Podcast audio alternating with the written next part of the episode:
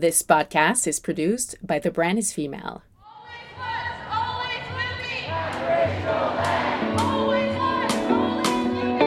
Tanse, hello, and welcome back to the Matriarch Movement podcast. I'm your host, Shayla Oulette Stonechild, and I've been waiting very patiently to release today's episode with Christi Belcourt. I don't know about you, but I've been a fan of Christi's ever since I was a young girl. She is a Metis visual artist, author, and activist from Scarborough, Ontario, and she's the daughter of national Metis rights activist Tony Belcourt, and she's best known for her acrylic paintings which depict floral patterns inspired by Metis and First Nations historical beadwork art.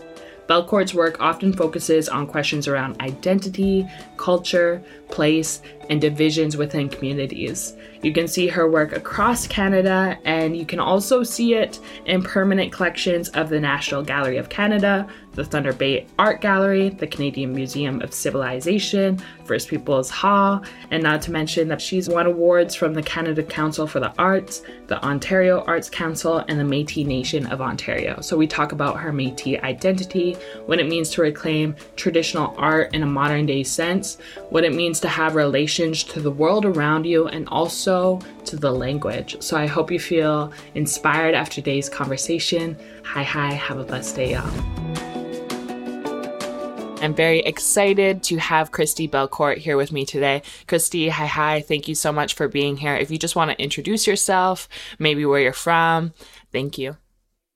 Hi, hi. Uh, Christi Belcourt Nitsikason, uh, Mantu Sakaigan, Olchinia, Nimkiajbakong, uh, Egwa, Espanola, Ontario, uh, Megwach, Nuigan. Um, so I am from a community called Lac Saint Anne in Alberta. Uh, the original place name was Manitou Sakaigan, so Spirit Lake. And I am currently living in uh, Espanola, Ontario, and Nimkiajbikong. And how has this past year been for you? I feel like 2021 has been, um, well, 2020 was a big shift too, but 2021, we're just getting past Indigenous History Month. I know there's a lot going on collectively within our communities. So, how have you been uh, despite everything?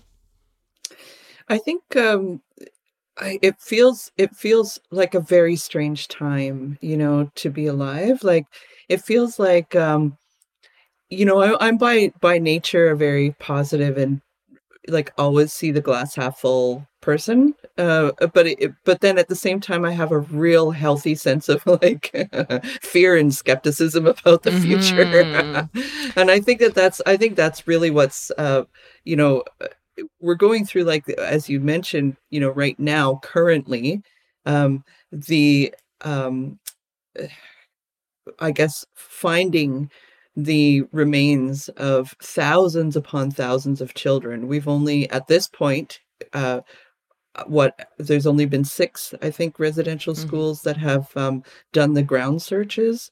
Many more to come. There was over 1,300 residential and day schools in mm-hmm. in Canada. So that that this is a lot that we're going to have to bear witness to and mm-hmm. and and bear the grief of.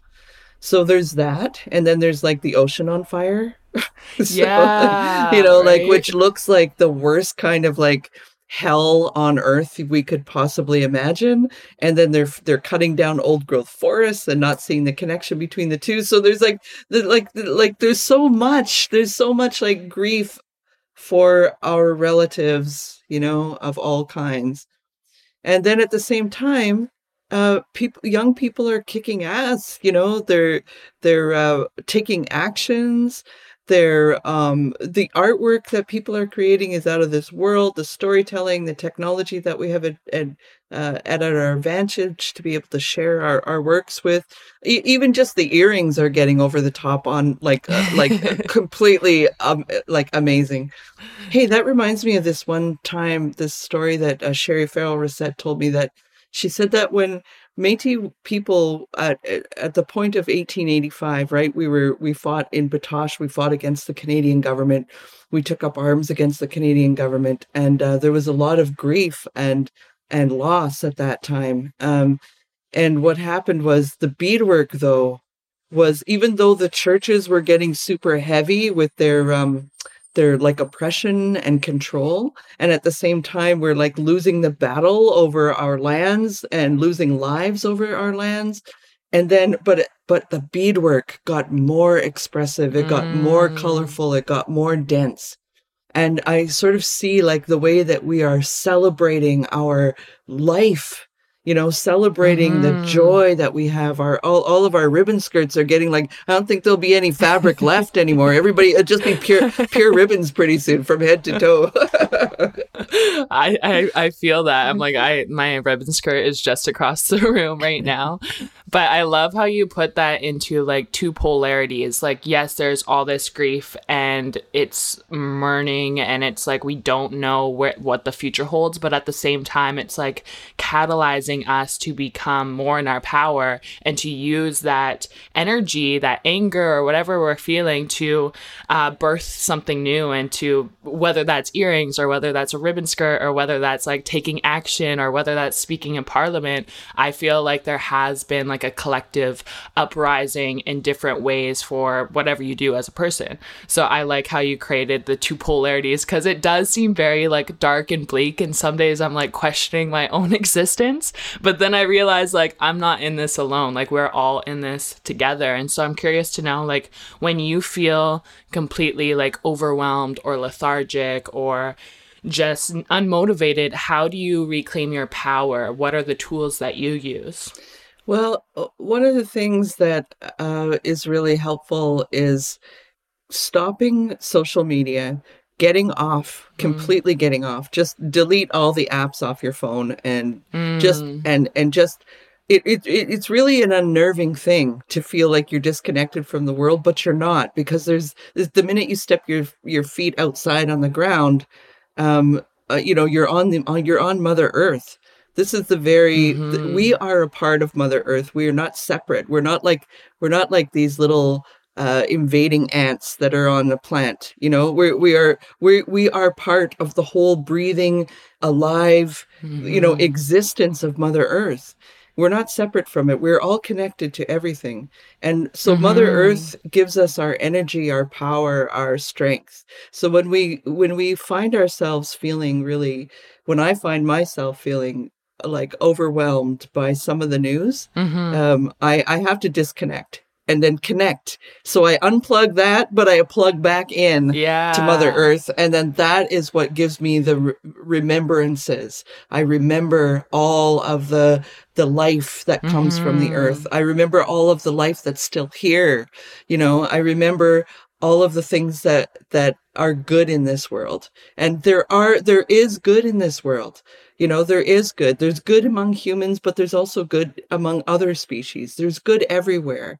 And and it's it's to kind of focus back on that give yourself a break because uh, social media sucks the creativity out of you. yeah You, you can't. You, there's no new thoughts that can come. It's it's like an endless watching a 24 hours news news uh, program. There, it, it, all it does is does the thinking for you, and Mhm. it's pure entertainment. The whole thing. So it it there's no the creativity comes from shutting off. you know? Totally, totally. I um I can relate to that because I feel like now social media has really grown and so has the marketing and so has like influencing and all these other avenues within social media. And I feel sometimes pressured to abide by these colonial timelines to like I constantly need to be creating, I constantly need to stay relevant. And then it's like wait, th- like what am i doing this for? Like what is the intention behind this? Is it for myself or is it really for the collective? And so i like how you bring up to like constantly you're not disconnecting you're reconnecting to life itself. And in return that's how you get your creativity back. And so as an artist i'm curious to know like what is your process before making a piece of art or before dreaming it into existence? What does your process look like behind uh, your artwork Mm, like I, uh, so it's mostly just I. I don't know how ever to describe uh, it in terms that sound exciting because it's not.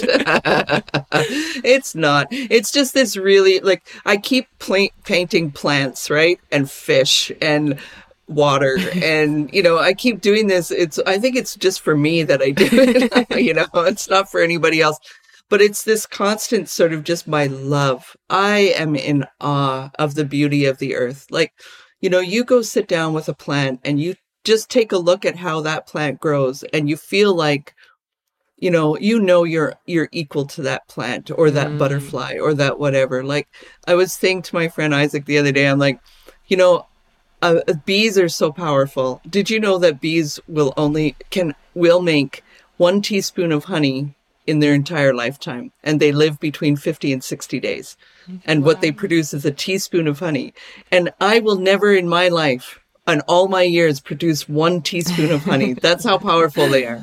You know, so it's like to it's like to look at everything as being our equals. And mm. when we do that, it rejuvenates us in a way. And that's where the inspiration comes from. It's just from this pure love.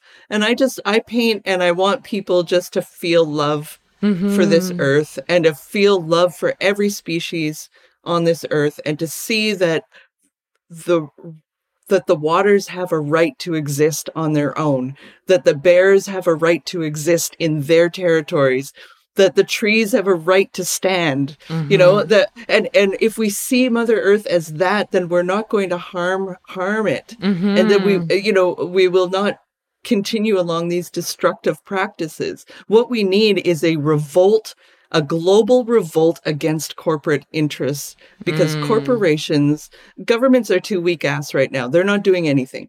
And so corporations are just full they're like they're like this um you know they're just like munch munch munch mm. munch all mm-hmm. over the mm-hmm. planet and they don't give you know they don't give a shit who gets in their way who dies who suffers whether it's animals or whether it's humans. They don't care what mess they leave behind you know? And and people are kind of waking up to this now. There's more mainstream acceptance of the fact that there's a connection between you know clear cutting old growth forests and climate change than there ever was. And i'm i just hope that it leads to this sort of like revolt against these corporate practices. Mm. What are tangible ways do you think that Indigenous and non Indigenous people can support? Because um, I know it takes many forms. Like some people may uh, sign a petition, or some people may go and protest. What do you think is the most tangible ways for Indigenous and non Indigenous people to support this movement of our collective healing and liberation for Mother Earth and for us as humans in general? Okay, well, that's that's sort of like I see it as kind of well, they are connected and they're the same, but they're also separate. Mm-hmm. So, um, one of the most important things that I think that I can do as a person is that I can um, learn my language, that mm. I can learn my practices of being on the land in sustainable ways, that I can learn my lands in the sense of learn the waters that are in my lands, and I can um, mind you, I don't live in my territory, so it's a little bit difficult for me. But mm-hmm. at the same time, I can I can create or help support others um, to do the same. So um, when we know our waters and know our lands like the back of our hands, the way our ancestors did, we're more likely to understand them in a way that will lead to their protection. So uh, their whole goal the whole colonial system goal of removing indigenous people from their lands was to have unfettered access to the resources and get rid of the problem which was us so the more that we go back out onto our lands and and be there present in our lands the more that we are able to understand them in a way that that that motivates us to stand up and protect them. Mm. another thing, not to say that people can't from their urban places because they certainly can mm-hmm. and they do, mm-hmm. right? Mm-hmm. But um, then there's also like learning our languages, revitalizing our birthing practices, um, bringing birthing back home. You know, so that Children's Aid can't come into the hospitals and take our babies, uh, you know, from from moms uh, as newborns. So it's it's setting up, it, it's in knowing our own laws so that mm. when we mm. embed our, our lands and our places and enforce our own laws and our own jurisdiction onto our lands, then that is probably the strongest thing that we can do.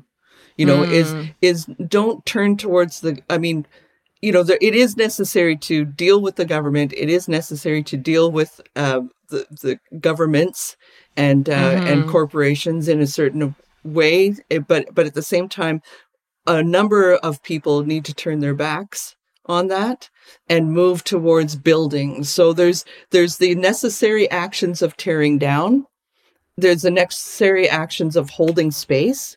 And there's the next necessary actions of revitalizing and building. And all of those are part and parcel of the same thing. So it's not a matter of making a choice between one or the other. So like you can't say tearing the statues down is bad and then right. you know like and and that because that is a necessary action we need to get mm-hmm. rid of mm-hmm. these colonial systems and representations of the violence that happened to us if we want a new country and the the other thing is that but then at the same time we do need to build relationships we have mm-hmm. to build mm-hmm. relationships with with the people everyone that is here whether it's newcomers or whether it's old comers you know or whether yeah. you know like we have to make relationships we have to have a good relationship with people here uh, you know we, nobody wants war nobody wants uh, conflict. Nobody wants suffering, but at the same time, we we have to assert, and the best way for us to assert is to be strong. And the best way for us to be strong is to make sure our babies are safe, to make sure our mm-hmm. children are being raised within the culture and the lands, and to know their waters, to know their languages, and to be protected from from mm-hmm. all sorts of abuse protected from violence so you know like once we do that then i think we'll see a we'll see a difference you know yeah, I love how I love how you put it all together like it's interconnected. Because i think even when i look at certain things my own biases or my judgments is like i don't think you should be doing that because that's dismantling or destruction or you know all those negative taglines. But what you're saying is like in order to birth a new way of being we do have to dismantle these things. And why do we have colonial statues and representation existing on our lands to this day when they've done so much harm? And it's just like what are we upholding individually but also as a country country? Like, why are we still upholding these statues? And these things that have caused indigenous communities so much trauma and harm, but also for ourselves. So, I, yeah, I love how you bring the interconnectedness even to what's happening on right now. Because, like, when I look at interconnectedness, I usually think of like plants and the world around me and like animals, but it's ev- it's everything. And it brings me to this idea of like decolonization. And so, in your mind's eye, would you, how would you define decolonization? And is it even possible to decolonize a society that is so embedded with colonialism? Um, so one of the biggest failures of the Canadian state is that they have failed to educate their own people on on indigenous people in a in a way mm. that is that is the way that we see ourselves. So they they have really failed Canadians and so each generation so, so now i'm i'm 54 and i'm starting to watch uh, the same things be said. Now it's like it's like i feel like i'm in some kind of groundhog day movie where it's like i wake up and it's the same day you know like every day.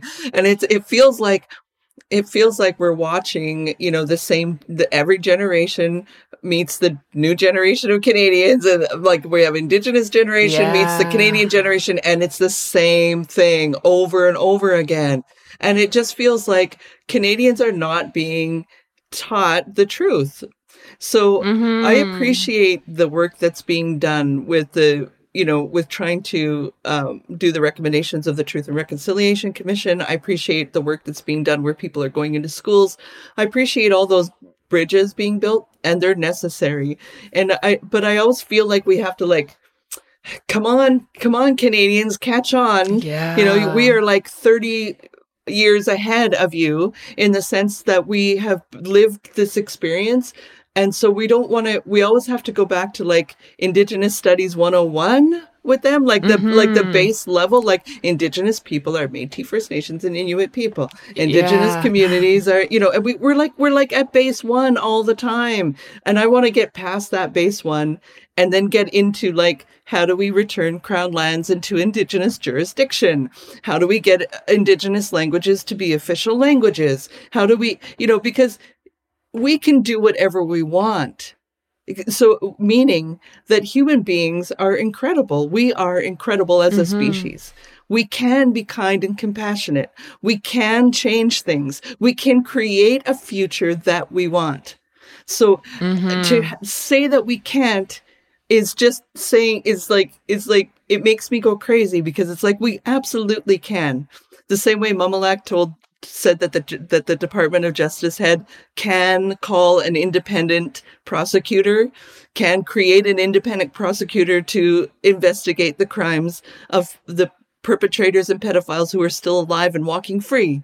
We can, mm-hmm. we can do things, uh, and so I, I want, I want to see uh, a, a Canada that has indigenous jurisdiction over indigenous lands that has our languages thriving and has our babies mm. protected and it where there's a society where there's no longer the the violence and racism uh, in, directed towards indigenous people that is within every single aspect of canada mm-hmm. is it mm-hmm. possible to do it it is possible is it going to be near impossible yeah it's going to be near impossible so back to your question about decolonization is it possible uh, as long as we don't try and mix up the words between decolonization and modernization, because I think mm. sometimes people mix those up and they say, well, if you want decolonization, you have to go back to living in blah, blah, blah. You know, that's just yeah, bullshit racism. Yeah, yeah. So, like, we can have modernization and decolonization. I do, I do believe it's possible. Yeah, I love that you bring that up. You hit so many so many points that I have even been thinking because when I go into these interviews, I was just saying to my friend, I was like, I cannot wait to the day till I do not have to speak about history over and over and over again. Like history is important, it's the foundation, but at what point are we going to yeah, move on to the next conversation of how we're gonna fix and heal heal these things. Um, so I love that you bring that up because I think that's important, and it's also like when are Canadians gonna take their power back and start doing that? There's so much education online, and there's so much things that you can research. There's so many Indigenous voices already doing the work. Like you said, it's been done before my generation, and it's still like, at what point are we gonna start to uh, work together honestly. I think that's the part that's also missing because I, I see a lot of my friends voice these things but it's like it almost feels like there's so much performative activism out there wh- whether you're a part of the government or whether you're a part of a corporation. It's like i think people fail to recognize that in order for us to be um, in a reciprocal relationship, you may have to give up some of that power or some of that privilege or some of that land uh, back to Indigenous people and back to Indigenous hands. And so I think a lot of the time that's the part that's missing is like, this can't be done just with indigenous people. Like it's going to take non-indigenous people to start helping and to start moving forward. And so i think there's this idea of indigenous futurism. And so i think you kind of explained it already of what you hope to see. But if you could describe indigenous futurism what you hope for in the future uh, what does that look like? Uh, it looks like everything restored that they tried to kill. You know mm. So, mm-hmm. indigenous laws being the laws of the land. It means mm-hmm. indigenous languages being f- spoken as first languages in the communities again in every in every indigenous community that indigenous languages are the ones that the babies are hearing first and being raised in first it means um, birthing back in the communities um, it mm. means um, control over our own justice system. It means control. It means obviously all the things like less uh, less or zero incarceration, defunding police. It means no more violence from police. It means no more miss- missing and murdered Indigenous women. Of course, it means those things, but but it for the hopeful part for me is seeing how people are revitalizing and reclaiming and reasserting themselves um, in this kind mm. of unknown you know unknown sort of zones because there's so much that like a lot of people like myself um, were were not we weren't able to be raised in a household with the language so it, mm-hmm. it means that like we have to piece it together um, for people who were not raised seeing births happen in their community but they want to see that happen they're going to have to piece that together you know? So it, it means relying on our ceremonial people and our elders and our our people who do who go out and, and fast for visions and and and starting to really gain those strengths again um, to rely on our our spiritual selves and rely on those things. So the future looks uh, does it look bright in some sense? It does. Uh, does it look really scary in some sense? It does. But but I think that I think that we will prevail. I think that we will we will uh, do the best that we can and we'll do, we'll do it with love in our hearts. And I don't have to agree with you, and you don't have to agree with me. But as long as we stand side by side, united, respect each other for our our differences of of maybe our positions, and and just say, I respect your choices, I respect your decisions to do it the way that you see best for you, and and I and I would want the same respect for me. Mm-hmm. And and we can be united in that sense. And then together we all have to like stop corporations from destroying the earth. So that that's the big one. Yeah, so, yeah. So like like we we can as indigenous nations and communities reclaim and do do these things, but then we also have to join forces with uh, globally to mm-hmm. to to ensure that we all have a future, right? And ensure yeah. that the the the fish have a future and ensure that the bears have a future and the birds have a future. Hmm. Yeah, I love that you bring up respect because I know even within our own communities, um, as an Indigenous woman, sometimes I have felt like not like we're, we're so different in our opinions that we can't see eye to eye. But what you're saying is like we could be different in our opinions as long as we respect one another. And that's coming back to like community and coming back to kinship and reclaiming like traditional values in a modern day sense. And so I'm curious to know like, has there been any challenges for you as an artist with your career? Maybe some of the challenges you have experienced and then some of your um, like successes and one of your favorite highlights. Oh, um, well, the, the challenge is um, for me right now is not to get caught up in the administration end of things and to be able to say no. So, you know, 30 years ago, um, when I was first starting out, um, I was you know, wasn't able to. I, I mean, I sold paintings for like fifty dollars, a hundred bucks, and I was, uh, you know, I didn't have money to like go to grocery stores and shit. Like I was really, you know, I was struggling, and um, mm. and now one of the nice things is to be able to sell my work and be paid what I think is fair, you know, for my work. But the challenge is for me always to um, find time to paint Mm. Uh, because there's so many cool things going on. Like honestly, like there's so many like really cool panels and mm-hmm. things being organized and projects that are collaborative projects that people want me to be a part of and I want to be a part of them yeah. and I'm just I'm but I'm only one person totally. but the, but the thing that I would say is um for my advice for people is you know go ahead and do what your heart moves you to do in terms mm. of your mm. own art I've never made art as a commercial thing. I've always made art and thought if nobody wants to buy it, I'll still hang it on my wall. You know, I'm mm, happy with just yeah. painting and it's something that drives me to just do anyway. So do that, but don't get caught up in the administration end because you can like spend all day answering emails and yeah. inboxes and DMs and all those things of people asking you a million questions, you know, and and at there was one point where I was working 14 hours a day and I still couldn't, wow. I still am, but I mean, I can't tell you when the last time is I took a break. And I've mm. had a couple mm. diagnosed um, exhaustions. What yeah. do they call it? Like um, where you're medically ex- diagnosed as being like a breakdown of exhaustion, burnout, and uh, th- burnout or whatever yeah. it is. But I, I had to, uh, and I'm, I was heading on another one before I kind of took control again. So working too much, eh, um, you got to ask yourself why are you working so hard mm-hmm. why are you mm-hmm. not taking time to enjoy your life you know? yeah yeah yeah so so I, I mean uh, there's lots of challenges there's lots of challenges emotionally there's a, but that's mostly life i don't think painting yeah. is a challenge for me because it's like, like that's my joy right yeah did yeah. you go to school for uh, painting no I no? didn't go to school oh, for sweet. it. I didn't graduate from high school. I only went as far as grade 11. And uh, and uh, I it hasn't I haven't needed to go any further than that, which is oh, fine. Oh, and I don't want to. I want to get back into my languages, my language, and I'm trying really, really hard to reclaim my language, and it's it's taking me forever. It's really a difficult thing. Yeah, I honestly, uh, that's something that I've been like meaning to do too is reclaim my language as Plains Cree.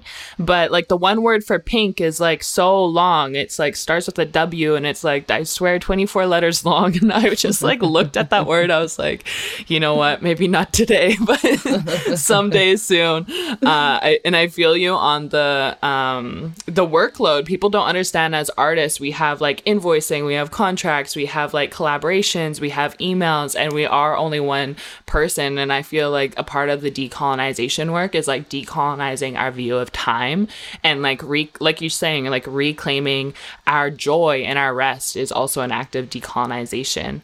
Um, and so this idea of like matriarchy and kinship and community when you think of the word matriarch what does that mean to you? And is are there matriarchs that you are currently inspired by Oh, there are many matriarchs I'm inspired by. I, you know, I don't think when I was young I understood what that word meant, but as I get older, I do. I'm starting to look at the at the elders, the women, and I'm starting mm. to really understand how women are the backbone of every community how we we do the marrying we do the burying we do the birthing we do the like women women women are just they they carry so much of the workload and so much of the of the holding together of communities holding together of families. And so matriarch to me means the the grandmother or great grandmothers matriarchs are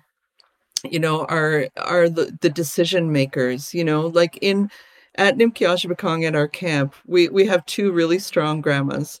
Uh, one of them is there full time and the other one is there comes and comes and goes but when it comes down to it they really are the ones who make the decisions they're not on mm. social media out there saying oh i decided this and i did that and i did that mm. right they are really behind the scenes but mm-hmm. anything that goes on we ask them and they tell us what to do and without the without the you know um, strong grandmother decision making power where we create imbalances in our community when we have mm. like for example in the Métis Nation we've got a president and we've got a vice president and we've got you know like of, of our of our provincial and our national organizations well mm-hmm. where where is the decision making power of our elders in that it, yeah. It's not it's not there. They have advisory councils for elders, but they don't have, you know, the decision making power isn't there.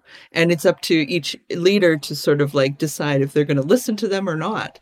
Mm-hmm. this this really creates a, a a division in our communities, and it creates a, it sets us up for failure because we're always going to be fighting between what maybe what the matriarchs are saying and and what the what the elected leader is saying. Mm-hmm. So uh, reestablishing our governance systems, our traditional governance systems, is super important, and having matriarchy be part of that governance system is very important.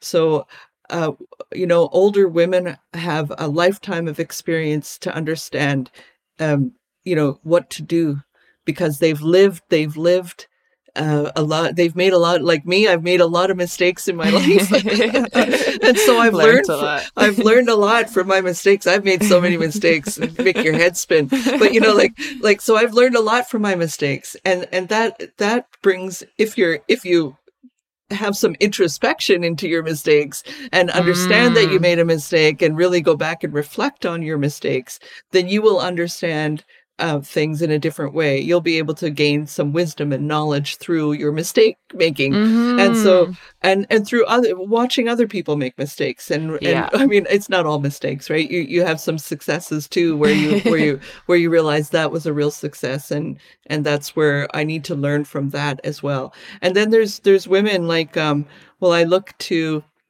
the grandmothers at the camp, but also Maria Campbell is uh, mm. uh, is my auntie, and she's my teacher and my mentor, and you know she is like a leading matriarch of the Métis Nation, and I you know really just love her so much. And before that, some uh, the late Josephine Mandamin. Um, mm. you know, mm. who really taught everybody how to love and walk for the water, and to she always used to say, "Just do it." You know, she like you go to her, you'd say, "This is what needs to be done," or this is what I'm thinking of. And she'd say, well, what are you waiting for? Yeah, you know? just do just, it. just do it. And, uh, you know, like, uh, and then there was before that was another mentor and uh, teacher of mine, uh, Yvonne McCrae. Uh, she was a beautiful, gentle um, Anishinaabe woman who just had a very quiet way about her, but a very powerful way. And I look at like Dorene Bernard, Bernard in um, Nova Scotia is standing up against the Alton gas. I look at uh, Winona LaDuke, you know, standing up against the, the, line three and the and Enbridge. I look at uh, the other matriarchs across the country standing up for water and putting their body on the line, and I just mm-hmm. think, wow, these these women are so strong, you know. Mm-hmm. So there's so much power within our communities, mm-hmm. and I'm mm-hmm. constantly inspired by like this podcast. When they had me write out the list, I swear I gave gave them a list of 70 people to start interviewing and they're like shayla we only need six so i was like well i have a list like there's so many women doing such great and inspiring work within our communities and also coming from like amazing and like also traumatizing stories. You're just like you wouldn't know that just because they have such depth and presence and also like just humbleness and yeah, like talking about matriarchs lights me up and like it keeps me inspired to keep going to know that there are more women out there that are also doing the same thing. And you brought up a little bit about your Métis ancestry and so I'm curious to know like what does being Métis mean to you because I know there are a few listeners out there who have messaged me being like I don't know how to like like, honor my Métis roots. I don't know what it means to be Métis, and that's such a broad question. And so I'm curious to know, like, what does being Métis mean to you? Well, I come from a community called Lac Saint Anne, um, and my grandma, my grandpa, uh, my dad was born there. My grandma and grandpa both spoke um, Cree, and all the people in the community of their generation spoke the language. And um, they always they didn't identify as Métis though. This mm-hmm. is this is mm-hmm. what's interesting, is that they actually identified as Abtiko-san, or um, depending on who they were speaking to, it would it would change. But it was it because the context is the language. Mm. So how you say who you are in the language is you say you're a human being. Mm-hmm. So it's really hard to take the context of saying you're a human being in the language and then turn it into um, an identity that is separate from being a human being right, uh, right you know right. like do you know what i mean it's real yeah. i don't i not separate from being a human being separate in terms of like now putting it into a colonial context of this is yeah. how i identify in english mm-hmm. i guess and so it, so you know métis as a word uh, was was used um, by Louis Riel in the Red River and all of that, but then it wasn't u- it wasn't used everywhere.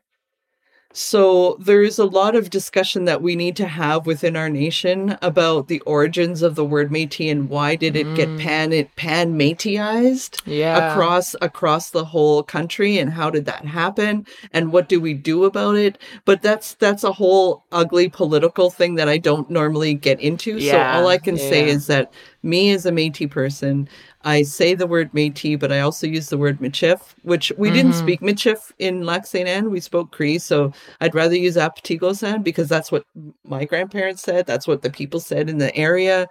And everyone spoke the, the language. So that's just what I'm going to hone in on. It's just my community, my roots, where I come from, my family, what language they spoke, what land they come from, what water they come from. And I don't really want to get into a broader context of the conversation. And I think I think by doing that, if everybody just did that, focus mm. on what waters did your people come from? What kinship do you have in the area? Re- disregard whether it's a colonial registration of First Nations or non-status Indian or Métis and find out who your kin are. Who are you related to? What yeah. languages, language or languages did they speak? You know and and get to know that get to know that about yourself and about your family and then you'll know where you come from you'll know where you stand and you'll you won't have a need to start arguing with people about who is and who isn't You know, Yeah, that, yeah. because that's really silly. If you know who you are, then you know who you are, and and we and we need to trust each other too. That people know who they are. You know, this whole idea of um, of the whole pretend Indian list and the whole this and the whole that. I mean, yes, th- there is a problem with fraud happening when people claim ancestry that they don't legitimately have, they don't have at all, right? But then there's this whole other thing happening uh, separate from that, which is not the same, which is where people are going after other people, questioning th- their val- validation and legitimacy based on colonial systems of registration. And so we, we you know, we gotta like, we got to like put, put, like, just say to hell with that. You know, we've got to have some more trust in each other. We're going to Mm-hmm. be facing immense challenges with climate change, and and uh, finding out who is and who isn't Métis is the least of our damn worries. I know. love that you bring that up because I literally just said that the other day. Not the same thing, but like I was like, why are we talking about this? And why are we not talking about everything that's happening in the world right now? Because I feel like everything else is kind of just a distraction and it's deterring us from our end goal, which is like for. For humanity right now, there's so many things happening. So I love that you bring that up. And yeah, Métis is such an interesting um, just topic because like my my mom's Métis, and that all comes from my mom's my mom's side. But because of colonialism, they hid being Métis for like so long, and they wouldn't even speak their language because they wanted to be accepted by um, the white the white people. So it's so interesting. I'm I'm also in this process of like I'm still learning of what it means to be Métis, but I love that you bring like go to your kin, go to your lineage. Like those are where the answers lie. And so thank you for sharing that. Um, I'm curious to know where your answers lie for the next 2021. What do you have on the horizon? What are there any projects coming up that you're inspired by? Uh, what do you hope for for your next 2021? I have a lot of projects that I'm working on. Um, but you know what I really want to do? what, what I really want to do is I just want to quit everything and I just want to go to the camp and I just want to learn the language. And I'm taking Cree classes too now, finally. So I'm like my I live in Nishnabek territory, right? This is Nishnabé land and I've lived here for for a long time and my daughter is part uh Michif and part Nishnabé. So um so I'm learning I've been learning Nishnabemowin for a really long time and I feel like I'm finally getting somewhere uh, and I'm really grateful to the generosity of the teachers and people that I've had like help with that. And one thing Maria told me is she said, you know, if you if you learn Nishnabemowin because she speaks Nishnabemowin and well, her first language is Cree. She speaks Cree, Michif, Nishnabemowin, a little bit of Dene and English. So um, she said, learn Nishnabemowin because it's the language of the land where you live. And it's the, so similar to Cree that if you learn it, you'll be able to, it'll open the door into Cree for you in an easier way because you're so f- distant, physically distant from where your language is spoken. So I was like, okay, I'll do that. And it, it she's been right because now that I'm taking Cree classes, it's like, I can totally see how the language structure is the same. The pronouns are are the same. The seven of them plus the um you know like the the way that the verbs are structured with the preverbs and suffixes and the sentence structure is the same. So and many of the words are all identical or almost identical. So like a mick, a misk, makwa, muskwa. Like it, uh, like they're mm, they're so similar, right? So it's it's like it's really easy to once you know one to start to learn the other. So it's been thrilling, and that's what I want to do. That's that's that's kind of like what I I just want to sort of like retire and just Yeah. learn the language, you know? well, well, you're giving me hope, and I know what Muskwa means. It means bear, right? yeah. I know sure like does. five words, and that's one. But hopefully, next time we chat, I'll have more under my belt. And I think it's the dialect too that I need to get. Like the dialect with the like different dialects is kind of what confuses me as well. But I mean, it's just a matter of time and commitment, being committed. Yeah, yeah, it, it's easier than you think in terms of the dialects. I was confused by like, okay, there's five Cree dialects, and I'm like, okay, Yeah. well, mine mine is Plains Cree, so how? What if I get like somebody teaching, you know, the the th dialect or the n dialect? Am I going to be like, um, you know, confused, but you really you really aren't. You're able to like, oh yeah, okay, that's I understand that. It's really it's really easy. So okay, Nia, Nia, Kia.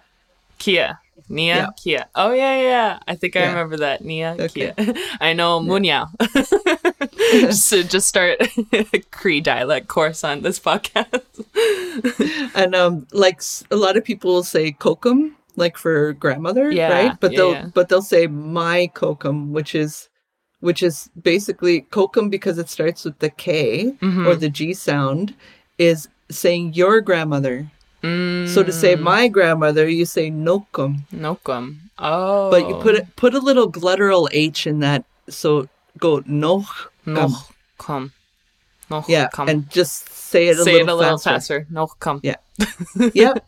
Sweet. So you just said my grandmother okay. because so Nia Yeah. starts with N, right? Yeah. So when you're saying me, when you want to say I am doing something or I my grandmother or I'm walking or I'm sleeping or whatever, it's going to start with N because you're speaking Mm, about me. about you. If you're saying you are, then it's going to start with the K or the G sound because you're, you're saying you are Kia, Ah, interesting. right? So Kokum, Kokum, your grandmother, Nokum, Nokum. my grandmother. Sweet, sweet. Well, thank you. I mean, I learned a new word now and a little bit of the difference. Uh, thank you so much. How can people support your work moving forward and follow you? Uh, yeah, how can people support you? Um, well, I'm on social media, so I mean, if you want to follow me, you, you know, you can find me on social media, Twitter and uh, Instagram and Facebook. I I couldn't really get into TikTok; it was consuming my my all my time. So I just it's, Oh, it's yeah, a vor- it's a vortex. You know, you jump in, It is. You're gone for four hours. I don't have that kind of time to waste on it, but but it's fun. It's fun for people who enjoy. Um, and uh, in terms of supporting me, I would say support the language camp in your region. So find Mm. out how to create. If you don't want to be involved in a language group and you have the ability to figure out how to support, find out how to support a language nest or community initiative in a way because community groups, grassroots community groups, grassroots language initiatives are really uh, underfunded and they struggle to get the funds together. So, you know, support either by, if you want to learn your language, learn your language. If you want to learn birthing practices, do that. If you want to go out, put some, plant a tree. Support the earth, plant a tree. Yeah, you know, yeah. like I, I don't need, I don't need the support. I'm good. I just, I just need, uh, I just need everyone to work together and not, not be so damn uh, cranky on social media. everybody's so cranky. Everybody's so, everybody's so like uh, attacking one another. You know, I I, just, I can't stand that. Yeah. It's like just, just support each mm-hmm. other. You know, that's, that's what I want to see. Yeah. Exactly. And support the earth, support our healing process, and support our journey. I feel like people also fail to recognize like destroying and dismantling one another is also a colonial tactic. Like it's the the easiest tactic because then we're not getting anything done. We're literally just pulling each other back. Um, but thank you so much. I've learned so much from you. I even learned a couple words from you. Thank you for your time. Uh, make sure to follow Christi Belcourt and support her work and support the world around you. Hi, hi. Thank you so much for being here. Hi, hi. Kanaskomatin. Kanaskomatin. I said Inaskuman. I'm, I'm grateful. I hope you enjoyed today's episode and I would love your feedback. Follow me on Instagram at Shayla0H, at matriarch.movement, and don't forget to subscribe on the pod platform of your choice and review and rate where possible. I'll be back in a week. Hi, hi. Thank you so much for tuning in.